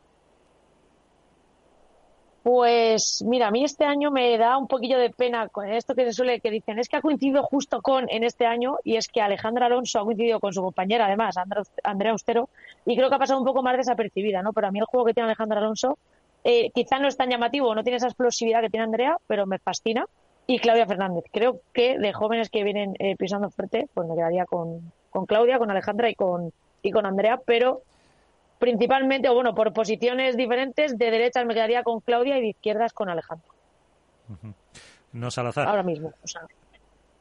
no, Salazar que también, Salazar por supuesto, Salazar siempre tiene que estar en el equipo, porque qué vamos, poco que decir de ella, ¿no? Si es que al final eh, eh, sigue dando guerra, es la jugadora con más títulos de golpe del Tour, creo que además físicamente eh, lo hemos podido ver, está a un nivel altísimo y sigue manejando, se ha vuelto la lesión yo creo con muchísima hambre competitiva y físicamente y, mentalmente muy fuerte, o sea que la verdad que ojalá el año que viene pues salga un buen proyecto y la podamos seguir viendo en esas rondas finales, que al final con Sofía Araujo no lo ha hecho tan mal, ¿no? Porque hemos, la hemos tenido en finales y semifinales casi habitualmente. ¿Y será Tamara Ricardo? Pues puede ser Tamara Ricardo, lo cual a mí personalmente eh, me alegraría mucho porque creo que jugar con Alejandra Salazar eh, es muy fácil, ¿no? Que se me entienda bien. Creo que hasta yo podría ser buena con Alejandra Salazar. creo que hace buena. Bueno, bueno, eso es discutible. Eso es discutible. y, y, creo que puede ser un buen tirón para que Tamara recupere esa Tamara de 2021, ¿no? Eh, que tanto gustó a la gente, agresiva, que recupere un poco la confianza que yo creo que realmente estos años a raíz de la lesión eh, le ha generado. Así que, ¿por qué Pero- no? Pues sí, pero- yo ojalá.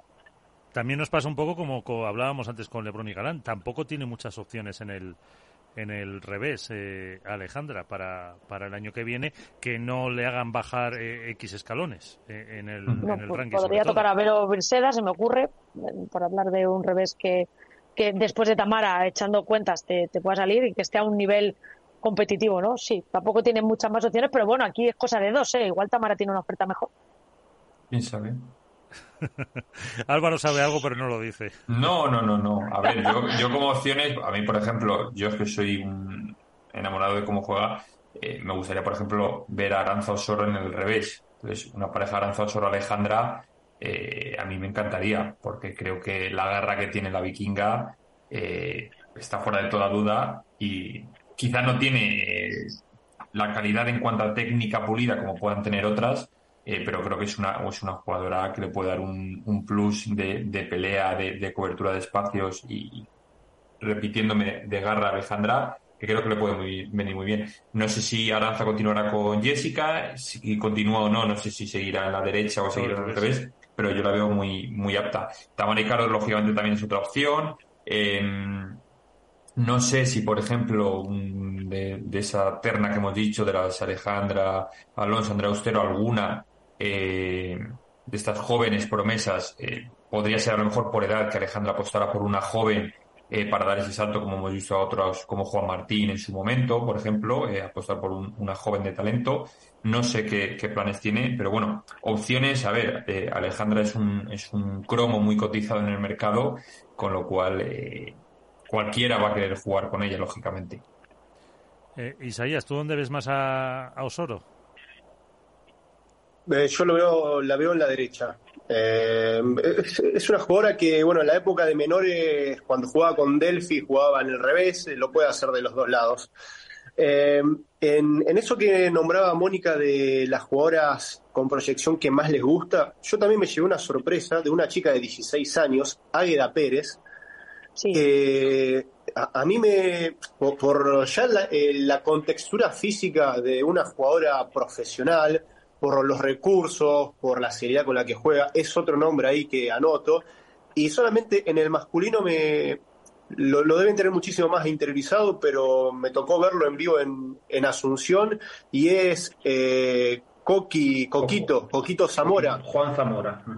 Eh, es- no sé de dónde salen, en realidad sí sé de dónde salen, pero es eh, increíble la cantidad de, de jugadores, de grandes jugadores que nos vamos a encontrar en el próximo tiempo y me resulta una lástima por un lado y a la vez es un- una gran formación que está haciendo no poder ver quizás a esos jugadores que sí se han destacado en, el ascenso argentino o en la etapa de menores como Juan y de Pascual en ese roce con, con los jugadores top de, del pádel profesional.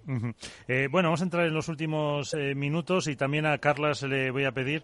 eh, hemos hablado un poco del pasado. ¿Qué esperamos del 2024? Eh, ¿Qué nos o queréis o qué nos puede deparar, como decía también antes a Manu Martín, el próximo año con un calendario que yo esperaba haberlo comentado, eh, saldrá, se supone, eh, en las próximas horas, eh, más normalizado, menos posibilidad de lesiones, más ordenados los viajes, todo se supone. ¿Qué esperáis del, o qué le pedís a los Reyes del Padel del 2024? Mónica. Voy a decir, no sé si ha salido ya, pero me acaba de saltar un tuit de Jesús Mata poniendo oficial. Sí, sí, ha 2024. salido, ha A ver, salido, bueno, ha pues salido. mejor porque ya lo tenemos para comentar. Última hora. Ha ver, salido. Cuéntanos, Mónica. Espera, que no, lo- no, lo estoy viendo. empezamos el, 20 el 26 de febrero, eh, un P1 en Riyadh. Luego vamos a Qatar, un mayor en Qatar, eh, del 3 al 8 de marzo. Del 18 al 24 hay un P1 en Acapulco. Sí. Pasamos a un Pichu eh, en Puerto Cabello. Eh, Venezuela. Después en abril, del 22 al 28, un Pichu en Bruselas y otro en Andalucía. Eh, luego en mayo, del 13 al 19, en Asunción. Un P1 del 20 al 26 en Argentina. Del 27 de mayo al 2 de junio, un P1 en Santiago, Santiago de de Chile, Chile. Luego eh, Burdeos del 10 al 16 de junio, el Mayor de Italia del 17 al 23, eh, un P1 en Andalucía del 8 al 14 de julio y un Pichu eh, la semana siguiente en Génova. Después, a finales de julio, eh, un Pichu en Finlandia. En agosto luego ya se descansa. Y volvemos en septiembre con el P1 de Madrid del 2 al 8. Eh, otro P1 en Rotterdam del 9 al 15 de septiembre. Y un Pichu en Düsseldorf, en Alemania, del 16 al 22 de septiembre. Eh, comienzo de octubre el Mayor de París. Luego hay un Pichu en Suecia del 7 al 13 que pone eh, TBO, que entiendo que es todavía por determinar a lo mejor, supongo. Sí, Eh, se pone. un P1 en el de Giza, el de, del 21 al 27 de octubre. Y luego es Dubai en noviembre, eh, Kuwait en noviembre, el del 25 de noviembre al 1 de diciembre en México Mayor, el P1 de Milán y terminamos el Tour Finals en Barcelona del 18 al 22 de diciembre. Fíjate qué tarde termina la temporada. Pues Sí. eh, lo que no he contado, ¿cuántos torneos son? Muy Uno, dos, pocas. En tres, España son menos de las que. Son 24 torneos. sí. 24 torneos. En España hay... Más el Master Finals. En España me salen tres más el máster. Me salen Sí. dos en España, Andalucía, Dos en Andalucía. Ahí. Madrid. Madrid y el Máster Y de Barcelona. Barcelona. Sí, Ujú. no hay Valladolid, no hay otras sedes. Pues- En Andalucía, ¿qué será? Eh, ¿Sevilla y Málaga, Nacho, En se supone? principio sí, pero Nacho supongo a lo mejor sabe un poquito más. Sí, se trabaja para que sea Málaga, que es plaza, no voy a decir fija, pero es un valor seguro, y, y Sevilla, sí. Bueno, El Pichu me ha hecho mucha gracia porque parecía un Pokémon, pero es que el P2 Sí, suena sí, casi un- peor. O sea, estoy indecisa. No sé. Hay que, vamos a ver, eh, ahora que estamos en la interna- internacionalización del pádel hay que hablar inglés. Pichu. Bueno, Pichu, Es que parece efectivamente. bueno. Eh, En hay un Pikachu en Egipto, un Pikachu en Düsseldorf. A ver, eh, una persona seria, Isaías, ¿qué te parece a primera vista del calendario? Eh, por cantidad es lo que, lo que se venía barajando, 24 torneos no más, eh, bastante concentrado en la segunda mitad de la temporada, con un comienzo un poco más, más, más laxo. No sé si ese torneo de Acapulco tiene que ver con eh, reconsiderar lo que había sido eh, suspendido de, de este año. Tiene toda la pinta, sí. Estoy buscando, se mantienen los ocho que ya se venían realizando, los, los históricos, por llamarlo de alguna manera. Eh, me sorprende que Asunción tenga categoría de P2. Eh, Santiago de Chile es una plaza muy fuerte y tiene categoría de P1, pero eh, va un poco en sentido a lo que a lo que veníamos hablando. Sí, cuatro torneos para el lado de Medio Oriente. Es creo que la gran apuesta de Premier Padel, empezar a conquistar esos mercados donde eh, el dinero manda. Entonces, lamentablemente para los aficionados históricos, en Argentina nos tocará verlo una sola vez, en España será tres veces más el máster, pero es un poco en el sentido en el que va avanzando el pádel. Ta- Tampoco va a haber torneo, por ejemplo, si habla de Portugal. eh, No hay. Tampoco va a haber. En con Italia, lo cual- Génova solo había, bueno, el Pe- y el bueno y el Mayor de Roma, ¿no? exacto. No, y en Milán. En Milán. O sea, Italia en Italia tres. tres. Milán, y En Milán, Italia hay sí. tres. En Italia y, hay en, tres. en- y en Alemania dos. Eh, perdón, Alemania hay uno. Düsseldorf y, y luego el otro es Bruselas. Bruselas en Mm. Bélgica. Eh, bueno, hay- Y Francia uno Y, también. y en, Fra- en Francia. Dos, dos. bueno, dos. Dos. El Es sorprendente y- que, no haya torneos en Estados Unidos eh, el año que viene, porque era, era la gran apuesta, Sí. ¿no? La de entrar en, en el terreno americano. También hay que ver eh, asteriscos a ver si no están esperando para sacar nuevas fechas o hacerlo de alguna manera especial si el torneo lo amerita, pero al menos a priori en el primer pantallazo no hay torneos en Estados Unidos. sí, yo Hombre, me- a mí, me, a mí me sorprende, por ejemplo, que en abril, del 1 de abril al 22 no haya nada. A mí ahí Sí, pero más de, demasiado- 24, más de 24 no van a colocar. Si hubiera salido el calendario de 18, a lo mejor podías decir, pero yo creo que más de 24 no va a haber. Bueno, No, hay que ver ahora también, hay que ver el encaje que tienen eh, las pruebas importantes del Cupra Fit Tour. Recordemos que la apuesta de Cupra Fit, eh, la FIP es completar, eh, entiendo hacerlo de completar, o por lo menos acoplar el Cupra Fit Tour a este calendario, sobre todo con esas pruebas, pruebas Platinum que, que hacen un poco la de enganche o de conexión con los eh, Pichu, como dice Álvaro.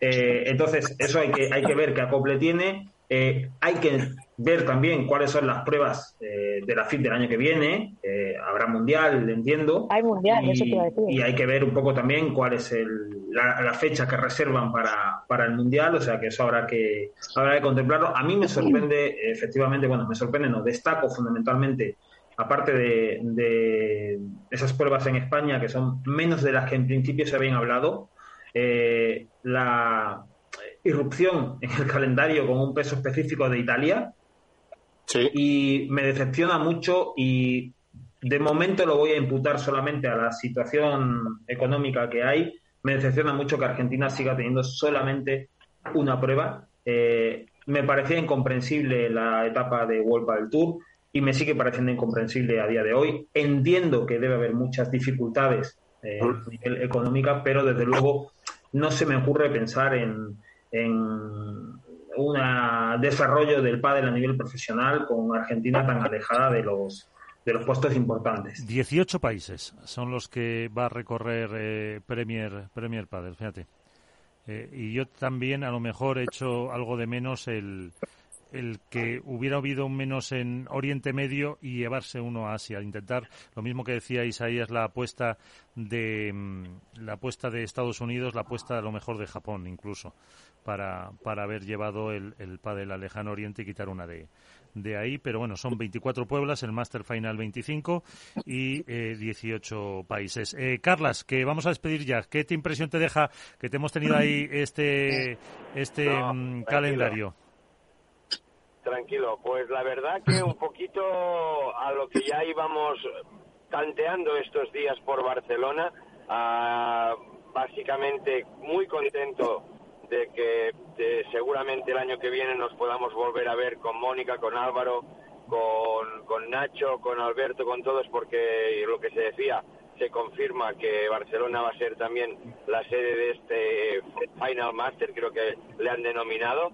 La sorpresa, ah, también yo esperaba alguna prueba en Estados Unidos, que últimamente pues lleva a cabo un crecimiento por el deporte que yo pensaba como Isaías, que tendríamos una prueba por allí. Y bueno, un poquito pues ahora a la espera de que ya tenemos el calendario, ver o empezar este nuevo circuito y esperar que como mínimo a poquito a poquito y también no nos tendremos que pedir mucho pero que ojalá pues llegan puedan llegar a tener una calidad de producto como que el que hemos visto este último año o esta última cita en el Master Final como como World Padel Tour.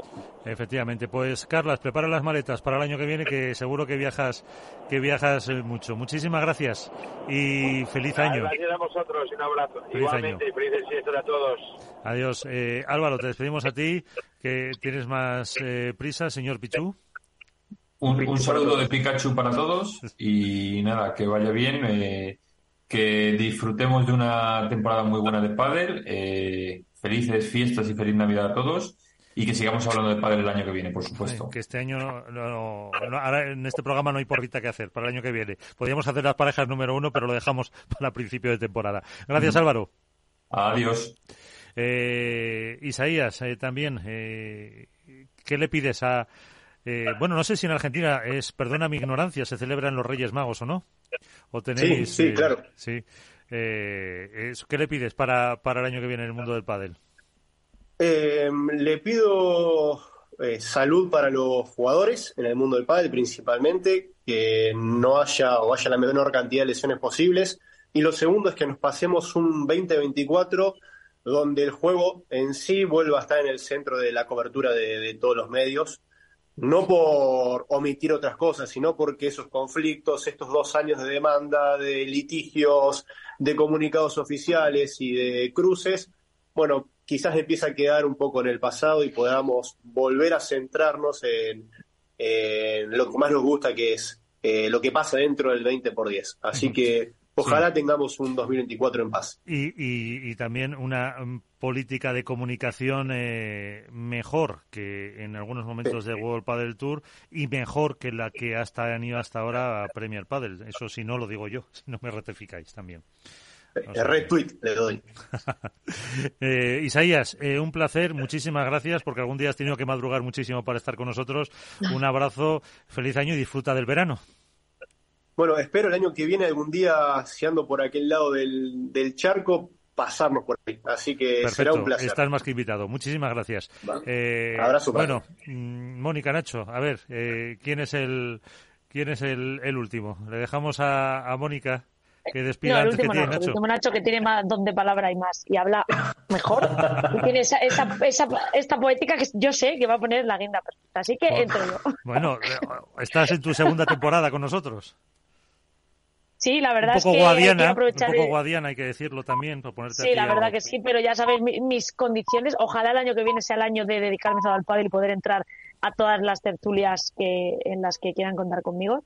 Pero la verdad que aprovecho esto, este mes en el que todos estamos también más sensibles y haciendo un poco balance del año para daros las gracias a, bueno, faltan aquí compañeros, pero bueno, a todos los que estáis aquí porque siempre me habéis ayudado y habéis estado dispuestos a, a que yo empiece en este mundo de la mejor manera. Y a ti, Miguel, porque hace dos años, como tú bien dices, te escribí a lo loco, oye, entra, no sé qué, y tú me dijiste que sí, más loco aún, y aquí estamos. Así que la verdad que, que un placer. Y para el año que viene, pues, ¿qué le pido? Pues mucho pádel, que el pádel femenino siga creciendo, porque yo creo que el pádel en general ya está volando solo. Eh, creo que el momento de televisarse todos los partidos va a ser muy bueno eh, para, pues como digo, el pádel femenino, que al final parece que le falta ¿no? un empujón o que se consuma más, sobre todo más allá de las, de las cuatro principales parejas. Y, y nada, poder coincidir con vosotros y vivir una experiencia como la del Palau, si tiene que ser eh, en otro país, porque en España veo que va a estar apretado, pero me tomo la invitación a Málaga, o sea, a Andalucía, Nacho, antes de que tú me invites, yo ya voy a Ya te lo aviso. Básicamente porque tampoco me queda mucho más margen. ¿eh? Pues a Málaga no necesita eh, de invitaciones. Málaga está abierta siempre. a- Y, y, y, oye, ¿cuándo era el de Málaga? Ahora que lo dices, eh, ya he perdido el calendario. Es que pone solo Andalucía, pero no sé, pone Andalucía P1 y Andalucía Pichu. ¿Qué, qué opciones era? A ver, que lo tengo por aquí. No, te lo digo En porque... julio, en julio, en julio. Ah, en julio, Julio. porque Pues a mí... no se me ocurre mejor destino vacacional. Es que a mí el de Madrid, ya siendo egoísta, esas fechas siempre, eh, tocaremos madera, estoy en, en Málaga de vacaciones, así que me va a fastidiar el de Madrid, tendré Sí, que ir sí, al de, al de Sevilla Málaga. será, si se confirma, será a finales de abril, principios de mayo y Málaga en, en julio. Y bueno, para terminar, eh, como dice Mónica, eh, una de las mejores plumas del periodismo padelero. Bueno, yo me, me quedo con, con varias cosas muy rápidas. La primera de ellas es que en este cierre de año eh, tengo que acordarme de dos retiradas, tres retiradas importantes.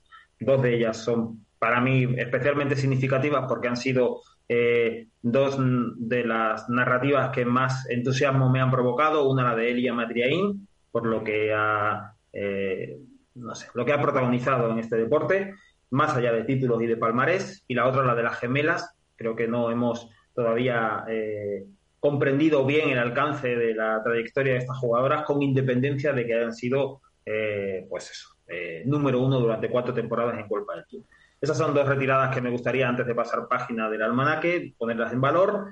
Y 2024 señalar que será el primer año sin Juan Martín Díaz en, en activo, y no es un dato menor y no es un dato menor el primer año sin Juan Martín Díaz y el último año de Fernando Velasteguín. Solamente ya con eso estamos ante un eh, año eh, diferente en, en, este deporte. Así que nos va a tocar vivirlo, eh, nos va a tocar contarlo, nos va a tocar recordar a Juan Martín, que no será difícil, y nos va a tocar honrar a Fernando Velasteguín en, este, en esta última temporada. Y para terminar, eh, yo solo espero de 2024 que efectivamente salud para todos los deportistas, y que Premier Padel sea capaz de recoger el testigo de World Padel Tour desde el punto exacto en el que World Padel Tour dejó el padel profesional. No desde más atrás, sino desde el, punto, exacto para poder seguir con el crecimiento. Eh, si consiguen eso, a partir de ahí, eh, irá todo rodado. Pues no hay mejor forma de poner punto y final. Eh, amigos, eh, que lo puedo decir así, muchísimas gracias por estar con nosotros durante una temporada más. Eh, feliz Navidad, salud, que podáis estar con vuestras familias. Hasta el año que viene y sobre todo, sed felices. Adiós, muchas gracias. Chao.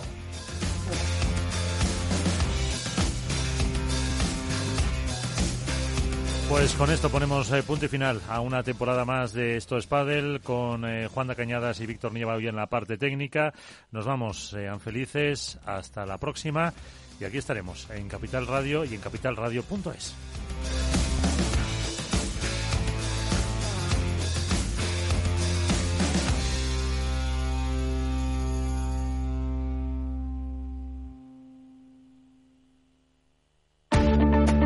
Si quieres adelantarte a los cambios económicos, digitales y empresariales, escucha After Work. El programa de Capital Radio para profesionales, pymes y emprendedores que te ayudará a entender el momento presente y a tomar decisiones para el futuro inmediato. De lunes a jueves, de 7 a 8 de la tarde, con Eduardo Castillo.